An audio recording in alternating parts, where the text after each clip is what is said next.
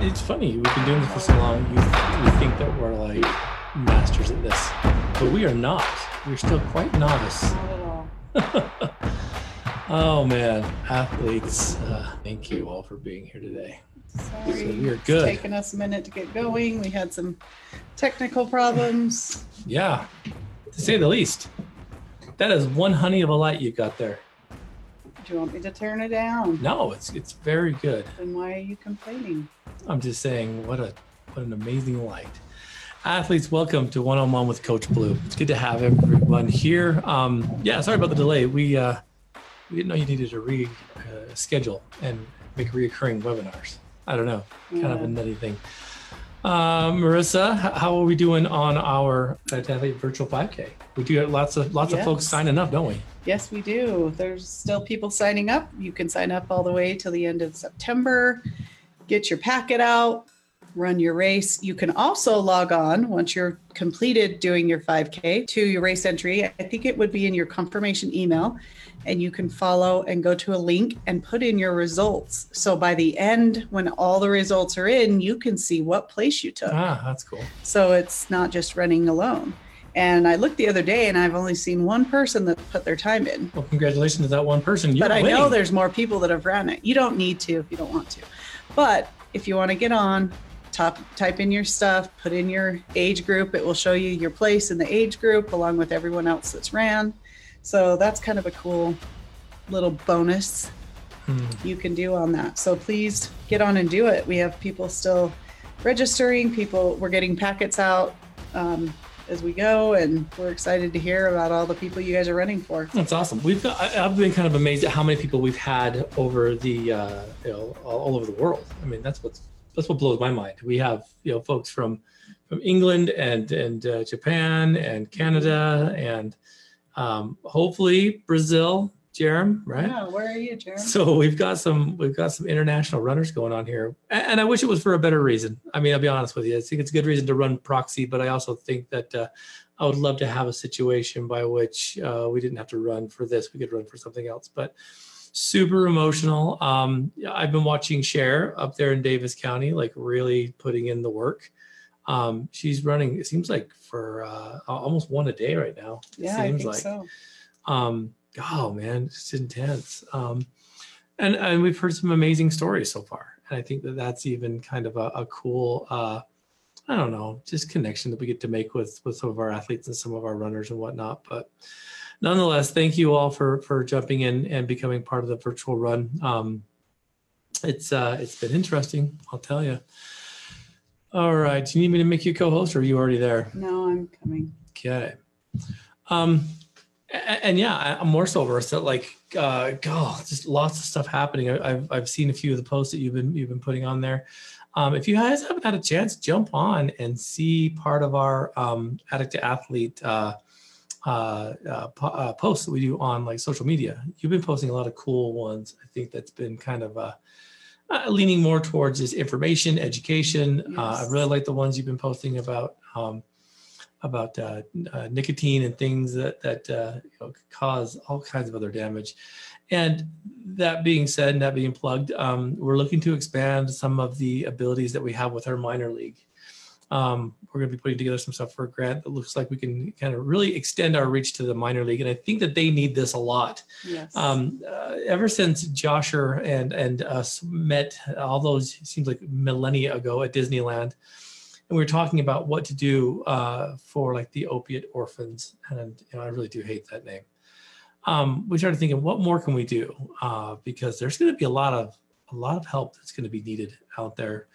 And so with with Savannah's podcast, the minor league, and some of the ideas we have. Um, I'd love to know what uh, what you as parents might feel like your your adolescent teen needs. yes, please. Um, you know, we look at being able to do some uh, some activities, some recreational activities, uh, some education, and maybe just some Q and A coming up uh, in the next couple of months um, to really kind of give back. And I think uh, you know, there's a lot of things we can do in prevention, but I kind of want to take it one step further and take prevention into action. And I think we can prevent quite a bit um, by bringing awareness, like we talk about a lot.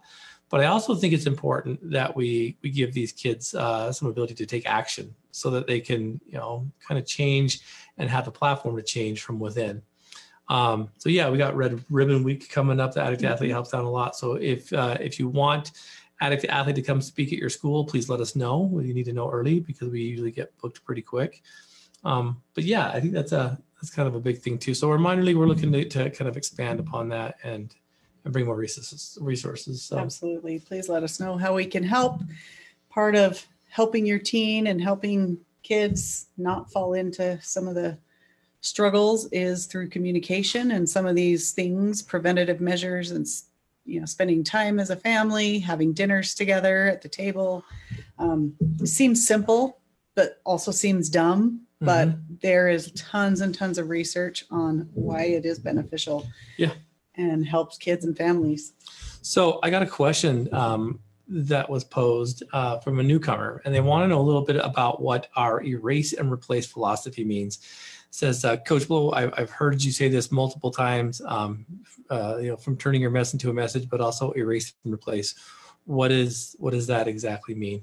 Yeah. Um, kind of a kind of a tagline that we started a long time ago. Um, specifically about if you're going to erase the addiction, you need to replace it with things of greater value, meaning more than just one. Um, and it's kind of interesting. I, I, I know that lots of people have heard me kind of you know drone on about this, but uh, what you know after I'll give you my opinions and my thoughts on it and why we like it so much. But I want yours too, Marissa, because Yeah. I'm curious about what you think about erase and replace because really it fits into a lot of the rec therapy model um, that, that you uh, that you're very passionate about being a rec therapist. What are your thoughts on, on our on our on our philosophy of erasing and replacing?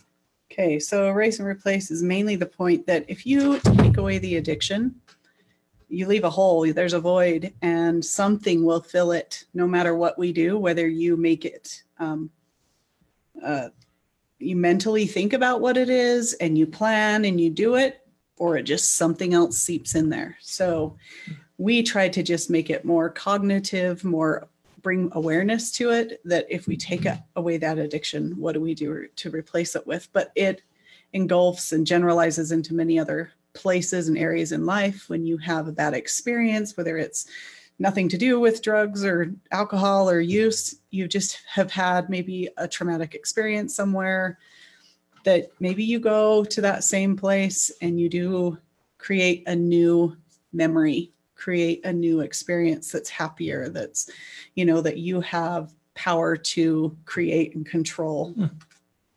I like that. I like that. Yeah, and it's about making sure that when you erase the void of addiction, that you don't just leave the hole there, meaning that you're able to now expand upon this new freedom. And freedom in recovery is scarce, but you replace it with multiple things. So service, recreation, family, um, work, uh, you know, sports, all these things, so that you become more than one. And so I, I really think that it's important that we we look at the whole big picture. yes Um, lots of things in its place absolutely. So you got some technical difficulties again over so there. i'm getting feedback that they're putting in the new id and it's still not working Interesting. I wonder why. Did we did we do it right? i don't Check mine and make sure it's it's correct. i'm looking i don't Yeah. 832-8723-5826 The other question that was raised, and and while you're hopefully working on that, I'll I'll look at this. Um, is how do we hold boundaries with loved ones when multiple members are struggling with addiction? Mm-hmm. Um, I have a husband and a daughter who both suffer from addiction. One is alcohol, the other is opiates. Um, I'm curious do I stick around to continue to feel like I'm an enabler? Do I draw a line? How do I set boundaries with multiple members in one family that seems to be uh, that seems to be consumed by addiction? Mm, Oh, wow. that's That's a big one because I look at it as, and we talk about this from time to time about developing and, and establishing your home team. And you've got to, in order to do that, you have to understand what home court advantage looks like. So, in any home, in any realm, you have a situation where um, you've got players, you've got fans, you've got you know the, the general staff, you've got everybody that kind of makes this sports team function. And your home team, that home court advantage needs to be protected at all costs.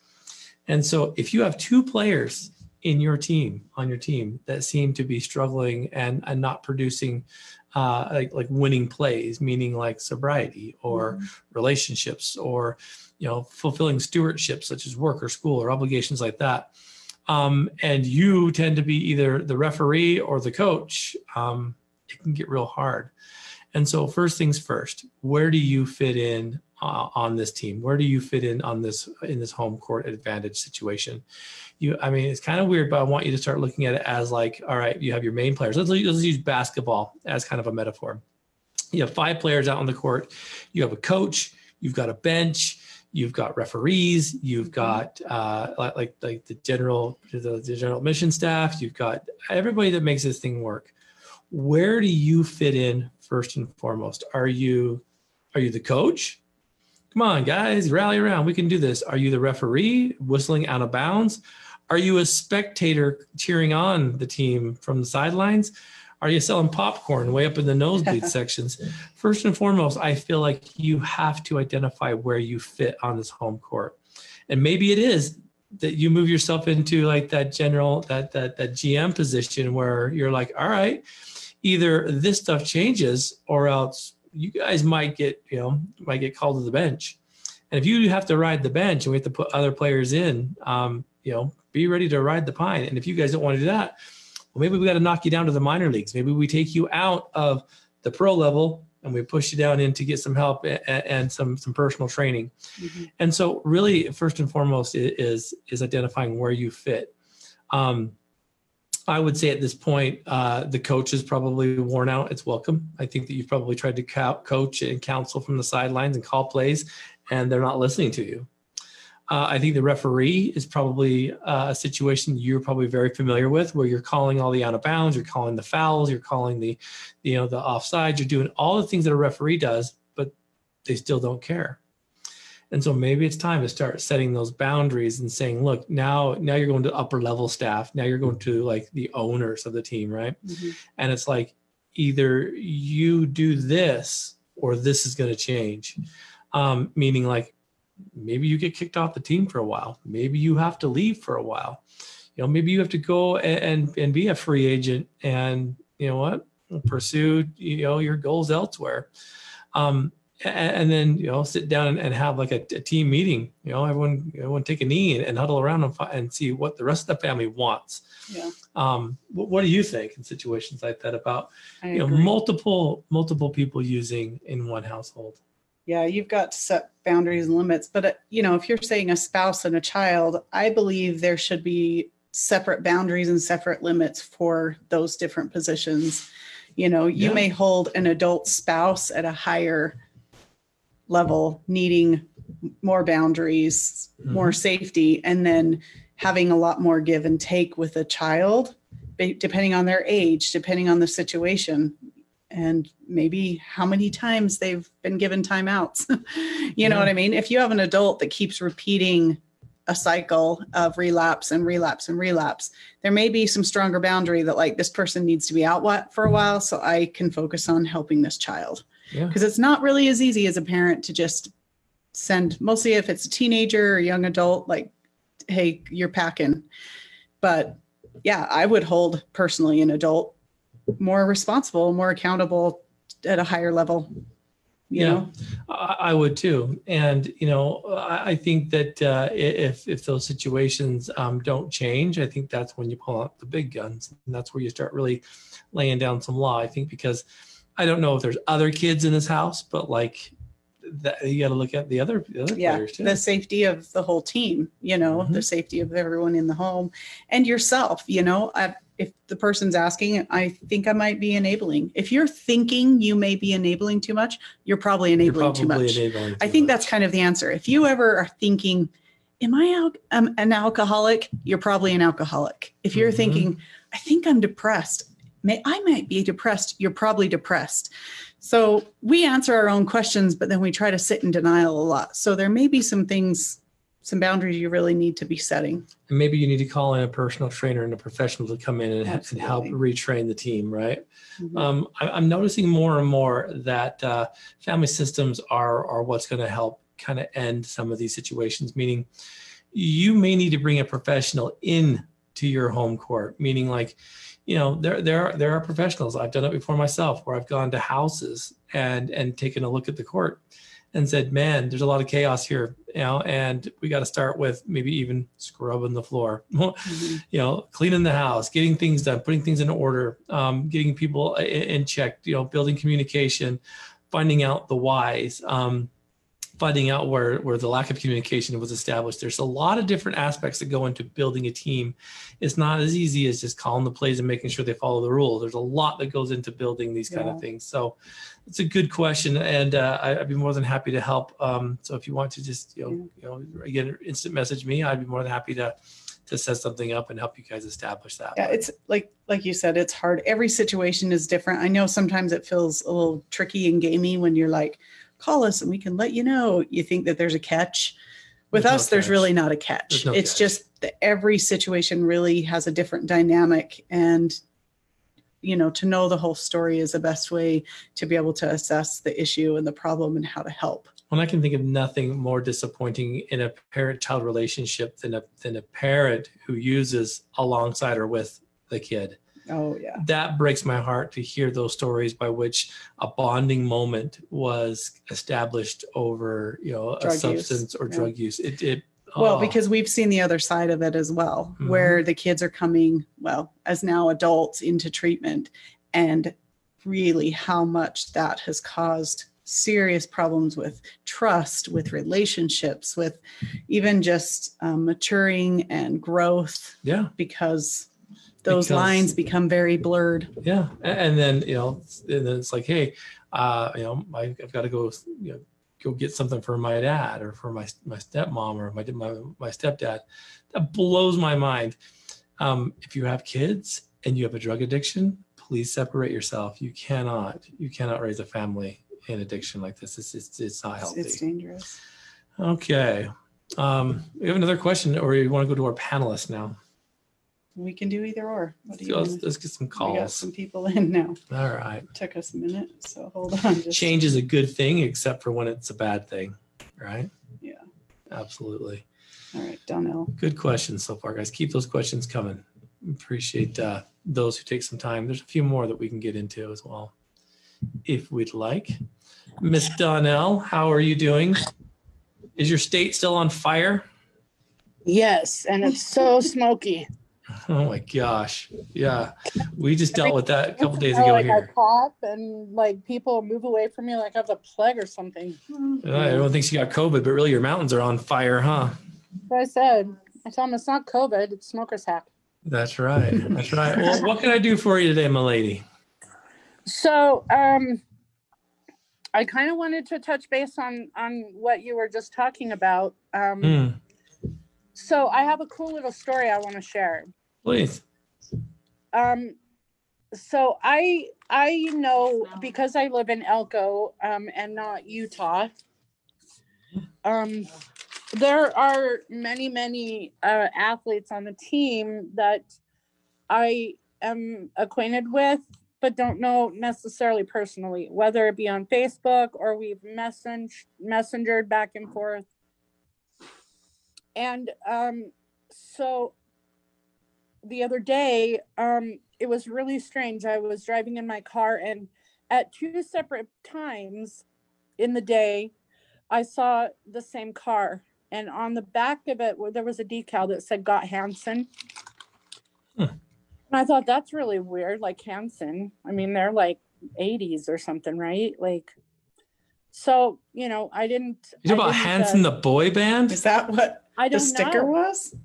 it just Oh, said, I, I hope it was. That would be awesome. That's that's the MMMBop song. Yeah. Heck Yeah. that, that was like the It nineties. Heck yeah. Yeah, Kylie loves said- them. it literally just said got Hansen. So I was like, okay, that's why I, why it stood out to me because I noticed the sticker.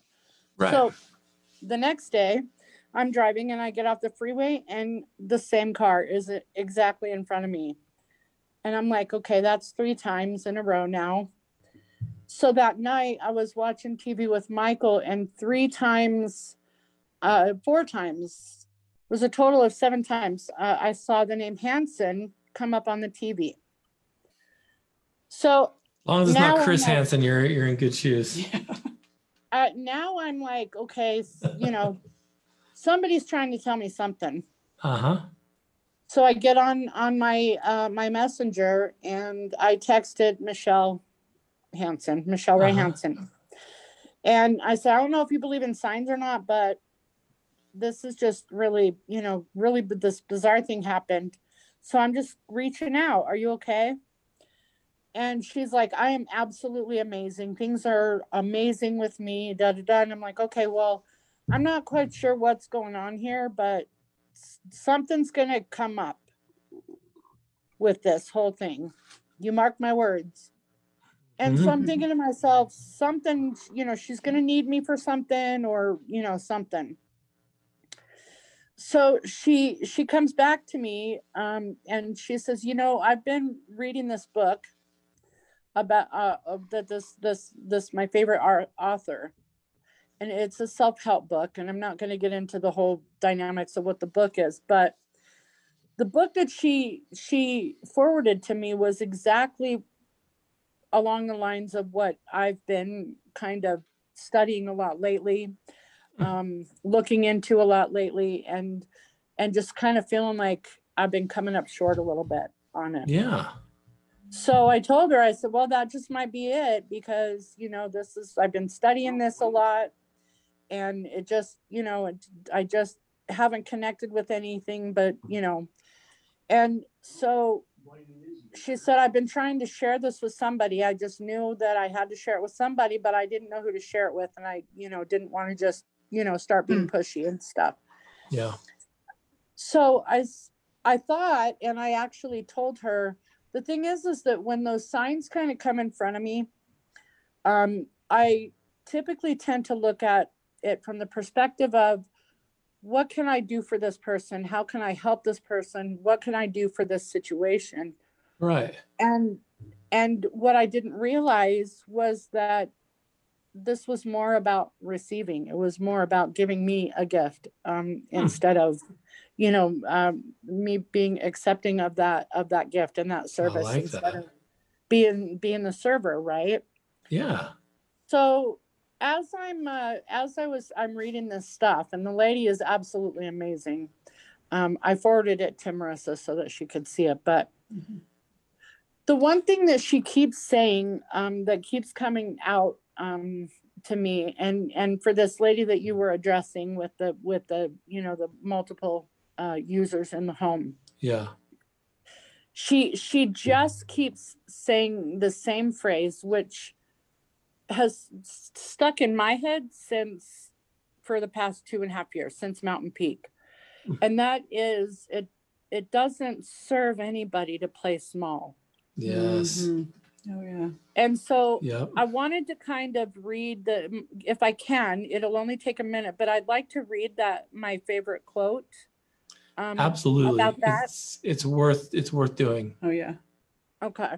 So it says, Our deepest fear is not that we are inadequate. Our deepest fear is that we are powerful beyond measure. It is our light, not our darkness, that most frightens us. We ask ourselves, Who am I to be brilliant, gorgeous, talented, fabulous? Actually, who are you not to be? You are a child of God. Your playing small does not serve the world. There is nothing enlightening about shrinking so that other people won't feel insecure around you. Mm. We are all meant to shine as children do.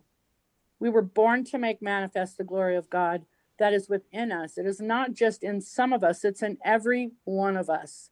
And as we let out our own light shine, we unconsciously give other people permission to do the same. As we are liberated from our own fear, our presence automatically liberates us. Powerful. Every time I hear it, Huge. that's It's I'm it is surprised you can do that without crying because I can't ever get through that. But it's true. It, it, it's true. You know, who are we not to be? And, and that's where I think when we get stuck in this I'm an addict crap that we get focused and typecast into one paradigm. No, you're so much more than that. It's a part. It's not who. Yes. And I, I love it. I think you're absolutely right. Who are we?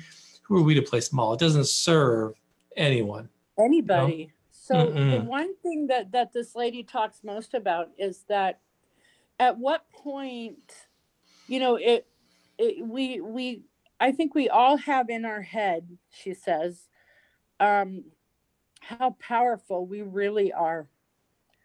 Um, but but we let that fear um Consume us. hmm who we're going to be what we're going to do it it it it is what guides our decisions fear is always the the thing and so Yeah. i think for me um in in just you know some of the struggles that i've had you know recently hmm um i a- as soon as she said that i started thinking to myself i am so afraid of relapse that that's what i attract Yeah. Good point, Donnell. and if i Uh, if it's i interesting. if that is completely what is in my mind and that i mean the universe says the law of attraction says like attracts like and if you believe that you are an addict if you believe that you are going to relapse that's what you're going to attract and your universe is going to lead you in that direction yes. You're And absolutely so- right. and so just with with this lady and and the whole playing small thing you know that that's we play small because we're afraid that's to be that's what it's all about. Yeah. it's just the same thing as a child going to school into a new school and who becomes shy and shrinks down to nothing because they're so afraid and overwhelmed by this huge population of kids right? Yeah. where you know which ones are the ones that are really truly liked? They're the ones that are out there man. They're up there. Their chest is out. They're they know that they're you know they're not afraid Yeah. They know who they are. yeah, absolutely. Well, I think And sometimes so- too we think that playing small is is the meek and humble way to go, but it's not. That's not what that's not what meek and humble is. You know, it's Uh-uh. about not letting how big you are or how big you could become go to your head. right You know. but the the other thing that the one other one other thing i want to i want to mention um is that you know she she kind of comes at it um with a, a service point of view you know it's not it's not necessarily about you know i'm i'm this powerful awesome amazing you know ego filled uh person but when you really stand in your light how powerful and how much can you help someone else and can you Oh. serve somebody else Yeah. and so i i literally like as i was listening to it i i had in my head i literally heard um the a quote from john f kennedy ask not what you can do what your country can do for you ask what you can do for your country and Mhm. so when you are purpose driven and and you you don't play small and you stand in your power and you stand in your light Mhm. who that's what makes me unstoppable I love it. Yeah. I love hearing That's the agent makes- in you again. Yeah, that's Yeah. powerful stuff. literally that's what makes me like you know where where i can walk up to somebody look them in the eye and i i can talk about addict to artist and i swear sometimes they just are they just want to open their wallets you know Yeah. Yeah, so I, I'm I've thinking to seen I've seen I- James Coach Johnson do that. And I'm like, I don't get how you do that, but it's it's it's the passion you have inside, and playing big and saying, "This is who we are. I have nothing to hide. Let me share this with you." Yeah, Mhm. yeah so rad. yeah Welcome So I just- back. Holy cow, I can hear the passion. I love it. thank you It's so cool, so Donnell. um i just want to tell that that person that that you that asked that question um to stand tall and and um you know if, if that means that that they they you know she has to show some tough love or something like that uh do it in do it in her light and and Yep. stand firm um and don't shrink because they're overpowering you and overwhelming you. They're only overwhelming you because you don't want to stand in your power. I love it, Donnell. That's great Well advice. well that is said. great advice. Thank you so much for sharing that. Great You're insight. welcome. Got Hanson, huh? Got Hanson. I, I don't love what that you. is, s- I just love that you see signs. Like I always, every time you call or talk to me about these things, I think, what happened to me today? Like that I missed because I just I don't know. They're don't pay attention like you Those do. signs are everywhere. And you, Yeah. when you live in a world of no ordinary moments, you can read them better. But sometimes we get so caught up in our own stuff, we, we fail to recognize. I'm a firm believer that we, we pass those a thousand times Yeah. a day. Oh yeah. Well, but you know what? Our I mean, our subconscious sees everything, so they're there. Mhm. Your subconscious takes it in. It's just your your conscious mind doesn't doesn't see it. But I have to tell you, it's it's pretty cool when when it's undeniable like that because Yeah. it it's it's it's humbling and um empowering at the same time. Well, I love it Because because you, you, I love it that that you said that you weren't calling to give service. You were calling just to follow through and you ended up being served. That that's, Right. That was the you know, answer. that's huge. I mean, because Yes. that's not what you wanted, but that's what you received. And, and I, I think we don't do that as much as we should as human beings. Well, and it's not something that I easily accept. So I don't, you know, I I'm just I'm I'm a server at uh, that's my love language, and so, you know, as soon as I saw Got Hanson, she was the Hanson that I knew of. She's the first one that came to my mind, Mhm. and I was like, okay, I have to check on her, make sure she's okay. But really, it was, you know, the universe and potentially Carly telling me contact her because she has something for you. Yeah, that's awesome. Yeah. Thank you for sharing that. That's so good. Appreciate pretty cool. you Hey, that, that. bottle in the background's pretty neat. Wonder, oh, and and the blanket, yeah, that's Yeah. pretty rad and the too. blanket, I yeah. stuck that bottle Yeah. up the other day. Did it you? hasn't been up. Yeah. That's awesome. Yeah, there's nothing in it yet. I don't want to taint it, so there you go. Yeah. All Thank you, right, Donnell. guys. You're a Well- champion. well, I love you, and I'll talk to you later. okay, You too.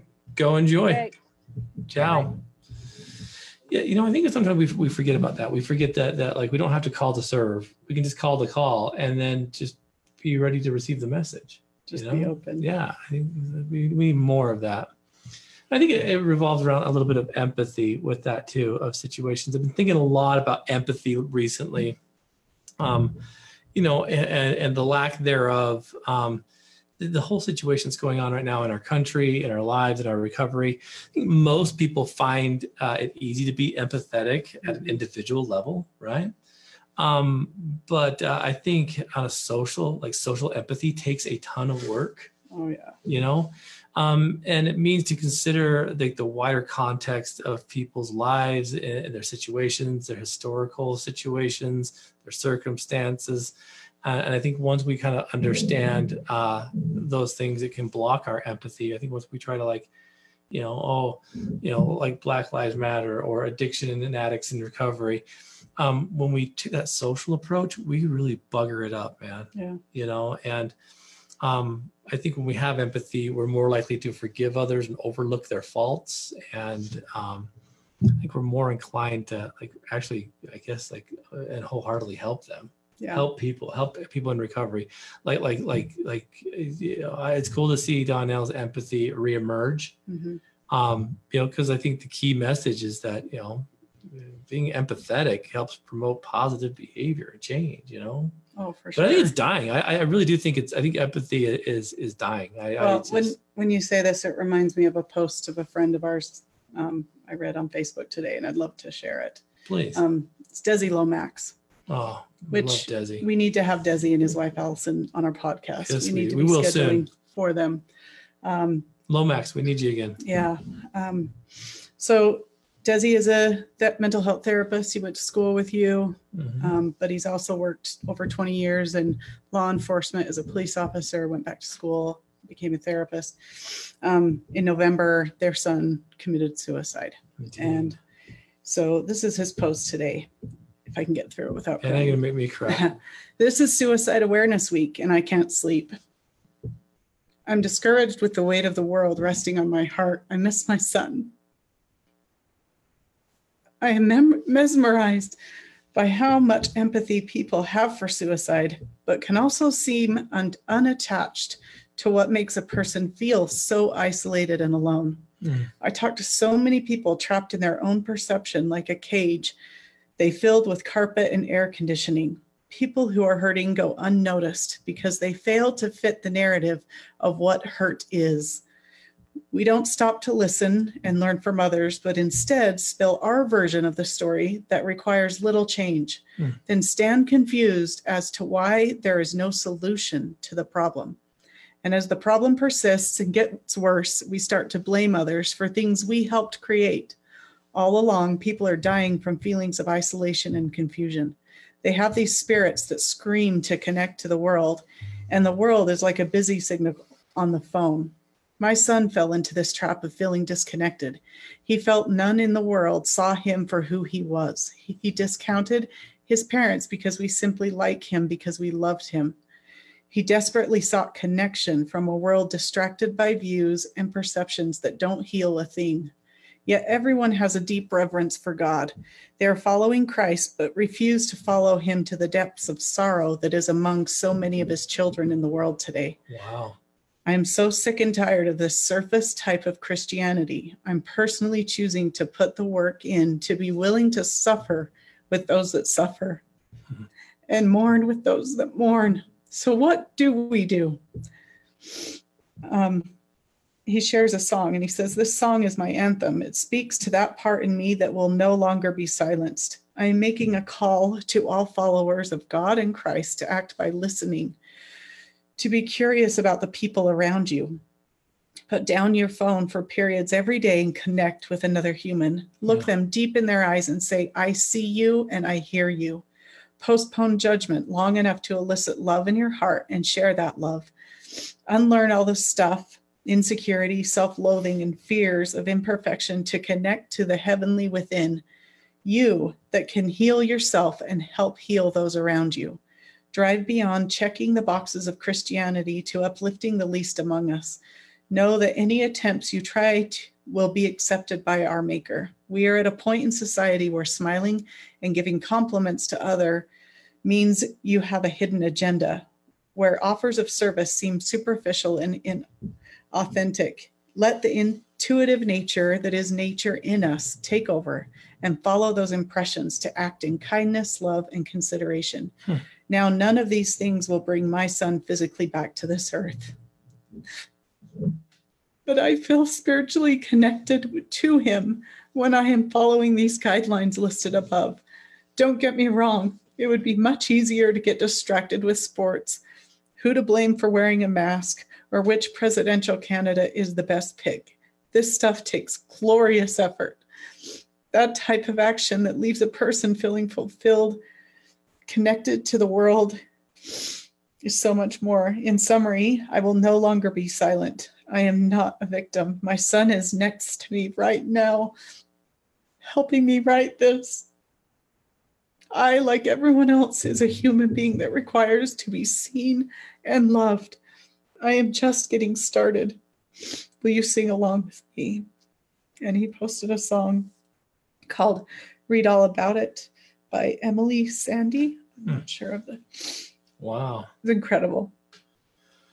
Well, well, well, viewers and listeners, that's kind of what what we're what I'm feeling here is that, that empathy promotes like love and cooperation between people, right? It means working together in ways that benefit everyone involved and being able to feel what Lomax is talking about right there. I mean, um, it enables us to understand others in their situations. You know, I mean, he's now experienced, you know, my trauma threshold. Yeah. You know, and right after that happened to Mateen last year, where were they? They were serving with Addict to Athlete Yeah. with the Sub for Santa movement. And I think that when we uh, don't allow ourselves to have empathy because we're afraid of what that's going to feel like, we really minimize our life. It's what Donnell was talking about with playing small. Um, I think that when uh, we increase our empathy, uh, we can change the world. I think what happens though is that we start turning a blind eye to some of the stuff that Lomax is talking about because we we decrease our social empathy. And we, well, we're hiding that light. Um, I have a couple other quotes I'd love to share. Please.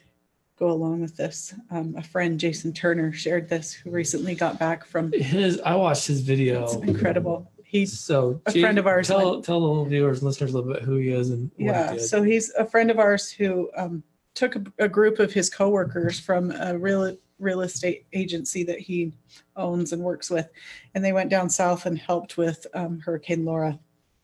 We're and talking about like, like, and again, I don't think they're all construction workers or what. Oh, but no. They I loaded think up they were, their like- trailer. Real estate agents. Yeah, they loaded up their trailer with tarps, with water, with supplies, Yeah. and they just drove. I mean, They- guys, yeah, they found like a gym to shower in. I don't even think they had places to I mean, stay. think about this. You know, you're, you're we're broadcasting from Springville, Utah. I'm sure that drive maybe 20 hours tops. 20 hours away Long. To help Mhm. people in need. 20 hours. What is that? A couple tanks of gas? Yeah. Anyway, go on. So he just kind of just gave a real short summary, um, along with a huge video of some of the time lapse of this people's homes they went into and helped clean up and help cut down trees and tarp roofs that were being rained in on. And he just said, um, it was hot, humid, heartbreaking, and humbling. There was so much destruction, so much pain, yet so much hope. Said, Richard Rohr said, there is a strange and even wonderful communion in real human pain, actually much more than in joy, which is too often manufactured and passing. In one sense, pain's effects are not passing, and pain is less commonly manufactured. Thus, it is more honest. It is a more honest doorway into lasting communion than even happiness.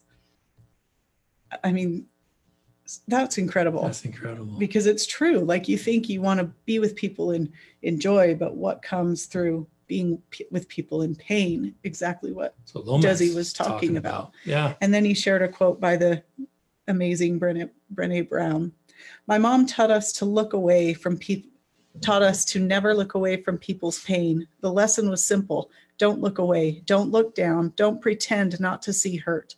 Look people in the eye. Even when their pain is overwhelming and when you are in pain find the people you can look in the eye. We need to know we are not alone especially when we are hurting. That's powerful.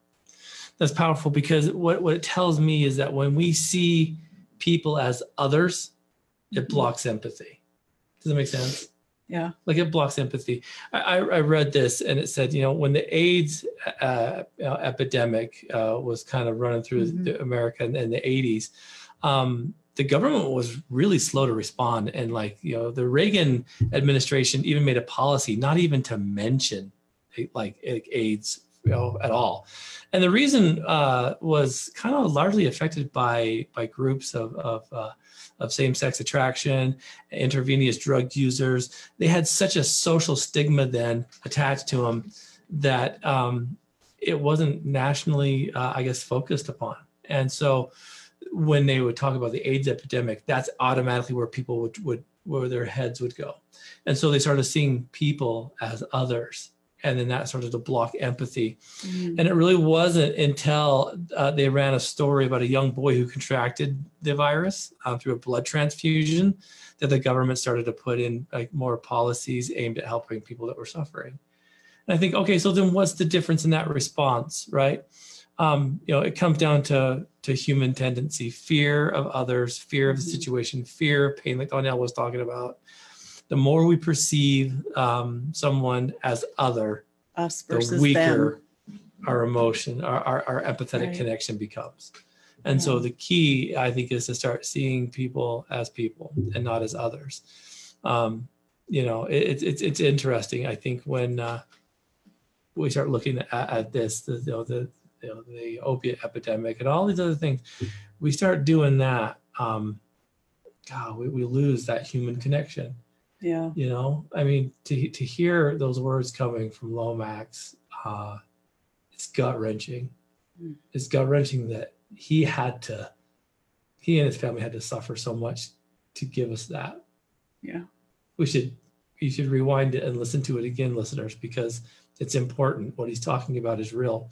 Yeah. Um, and if we live in a world where we just simply don't have time, oh man, uh, we are in we're in trouble. And so, I don't know. I, I've been thinking a lot about this, and it just seems like empathy is one of these things where um, we have to be careful. You know, power reduces empathy, and, and it's kind of crazy. You can see that with the government right now, and Mhm. and, and whatnot. Our perceived power blocks empathy, and I think we got to get back to the basics about being able to suffer with one another, and and uh, you know, carry that message of We're all on the same team uh, and we're all on the same team. it changes everything. Uh-huh. You know, I saw somebody, in fact, a friend of ours, Jamie Rawlings, post on something today and said, "Why is it there's so much division when when 9/11 happened? Everyone was helping everyone, and now everyone's just pointing fingers." Well, because we were a team then.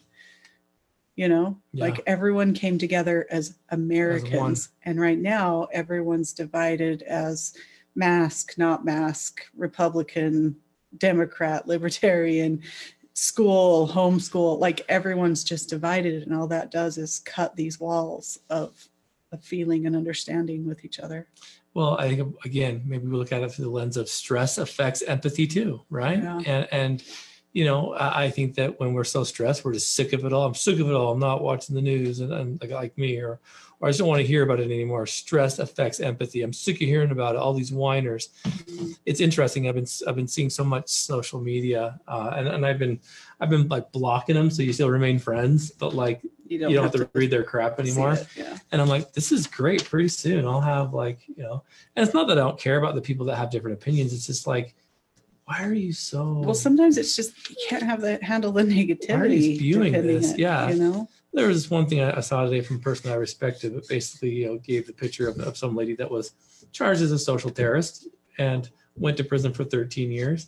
President, uh, um, I think Clinton, like, like, uh, pardoned her. Mhm. and that was all true but the very end of it was uh was and now she's running black lives matter and i'm like what so i got 'cause really black lives matter i'm not sure if they even have like an official leader leader Yeah. I so i got on there and looked and i'm like well that's fake so what, what are you doing that for so stress also shuts down empathy um Well, people and- panic and they grab for things. and- Absolutely, absolutely. So you know when you start feeling it in your body and you start like really kind of getting you know kind of chronically sucked into all the chaos, um, I would say go back and, and reread or listen to what Lomax was talking about right there because that's the real deal. Yeah. Desi Wow, and that was- Lomax, and That was quite a tangent we got on there. Yeah. awesome. it was good. Have anybody else in there Yes, and we got? Share, we will be moving over. All right, let's bring on Share. We were just talking about her. I wonder if she heard about that. I wonder if that she that, At the beginning, yeah. like her. What do they say? Your ear is itching or something? Someone's talking about you. Is that what it is? I think that's how you do it. That's that's kind of a creepy thing to think about. Okay, share. Let's see. Let's see. We'll, we'll give her a little second to turn on her mic. And Or maybe her- she just wanted to be here and listen. maybe she's like, I think I don't was bring me. coming to listen. Oh. That's awesome. That's well, now we want to hear your thoughts on all this because I want to. love I your just want opinion. you to tell me um, all these folks you're running for. Like, how hard has that been? Because you've been carrying a lot of those names with you and Sharon. I just, I just cry every time I see your posts, and I'm like, geez, your, your, your, your, your heart is huge. Has this been, has this been an, a, a- an experience for you or what? Um, yeah, it's been emotionally hard. Um, I just every time I think that there's not another one, then another person reaches out to me. Oh, Mm, It's a little harder than I thought it was gonna be, but it's yeah, really worth it. Like worth every step. It is. right? Isn't it kind of like what we were just saying with all this empathy and being able to really Yeah. touch and connect with people on Yeah. that sorrow is it's incredible. I've, you know, we've done it many times. Mm-hmm. Yeah. I just see your post and I'm just like my heart breaks because you see the picture and you see you know you, you see you holding the, the sign and I'm just like bless your heart. So thank you for for for doing that. It's those are some heavy miles, but you feel it, don't you? Yeah, it's an honor for sure. Awesome, awesome. Well, we didn't mean to scare you to death, but I I'm so glad that, that you you uh, you popped on here because I think the viewers and the listeners alike should know uh, Yeah, you're carrying you're carrying the message and you're you're running proxy. So thank you.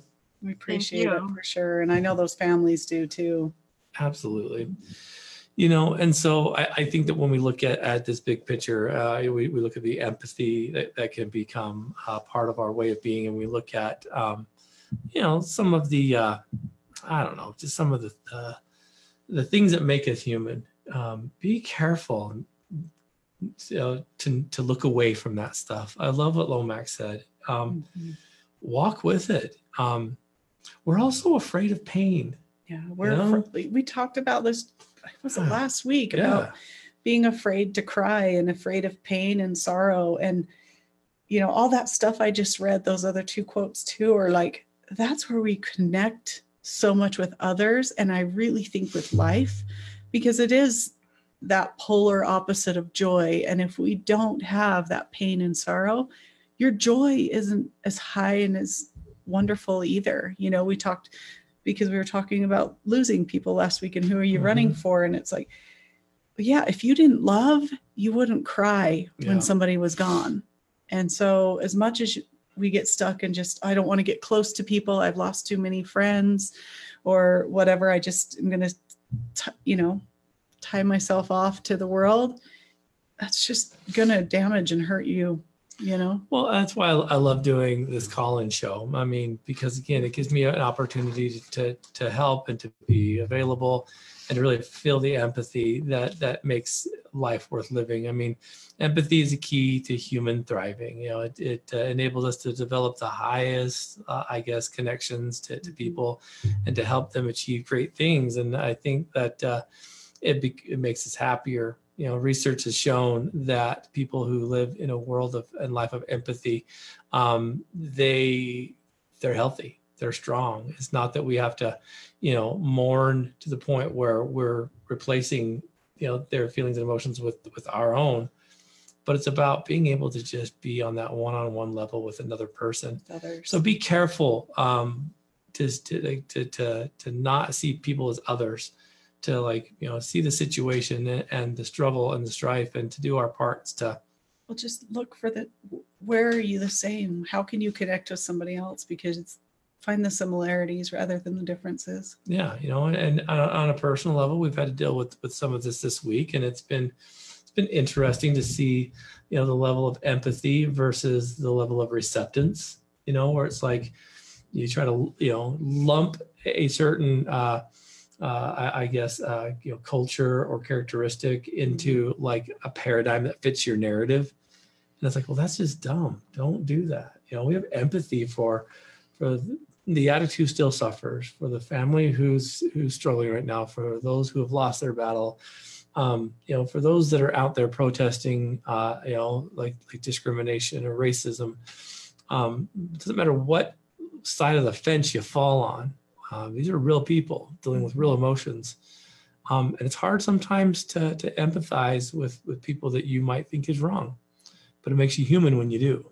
Um, sure passionate about things. I don't know. Nonetheless, athletes, viewers, uh, listeners, I want to thank everyone who participated tonight.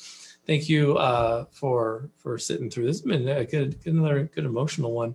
Keep your your uh, you know keep your questions coming. Even off the air here, we can get we can get uh, those prepped up for next week. I want to thank Radio Ronan for all that they do for Team Addict Athlete. Go listen to the Radio Ronan podcast.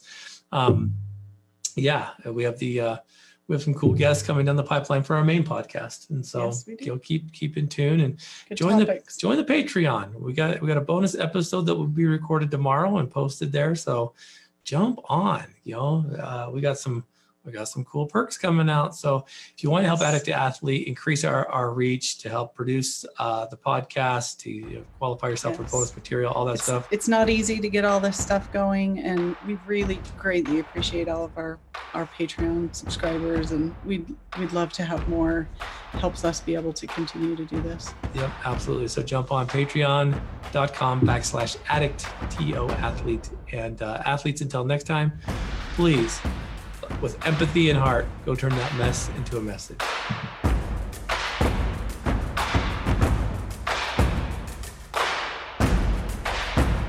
Athletes, Coach Blu Robinson here.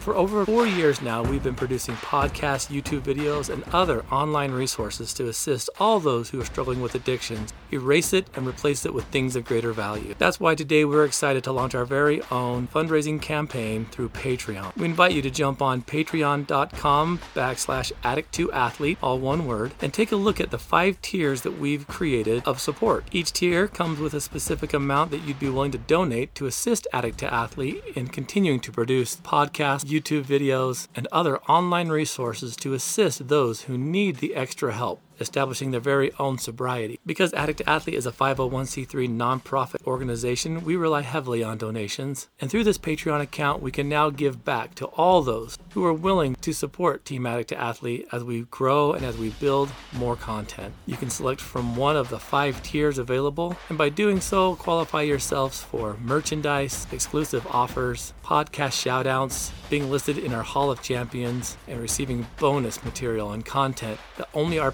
Patreon subscribers will have access to. We are very aware that in this day and age, it takes a community and a team to support recovery. And as you hear me say often, the troops aren't coming, we are the troops. Therefore, help us eradicate addiction and helping turn those messes of addiction into messages of hope, sobriety, and ultimately healing. Again, check us out, patreon.com backslash addict2athlete for more information.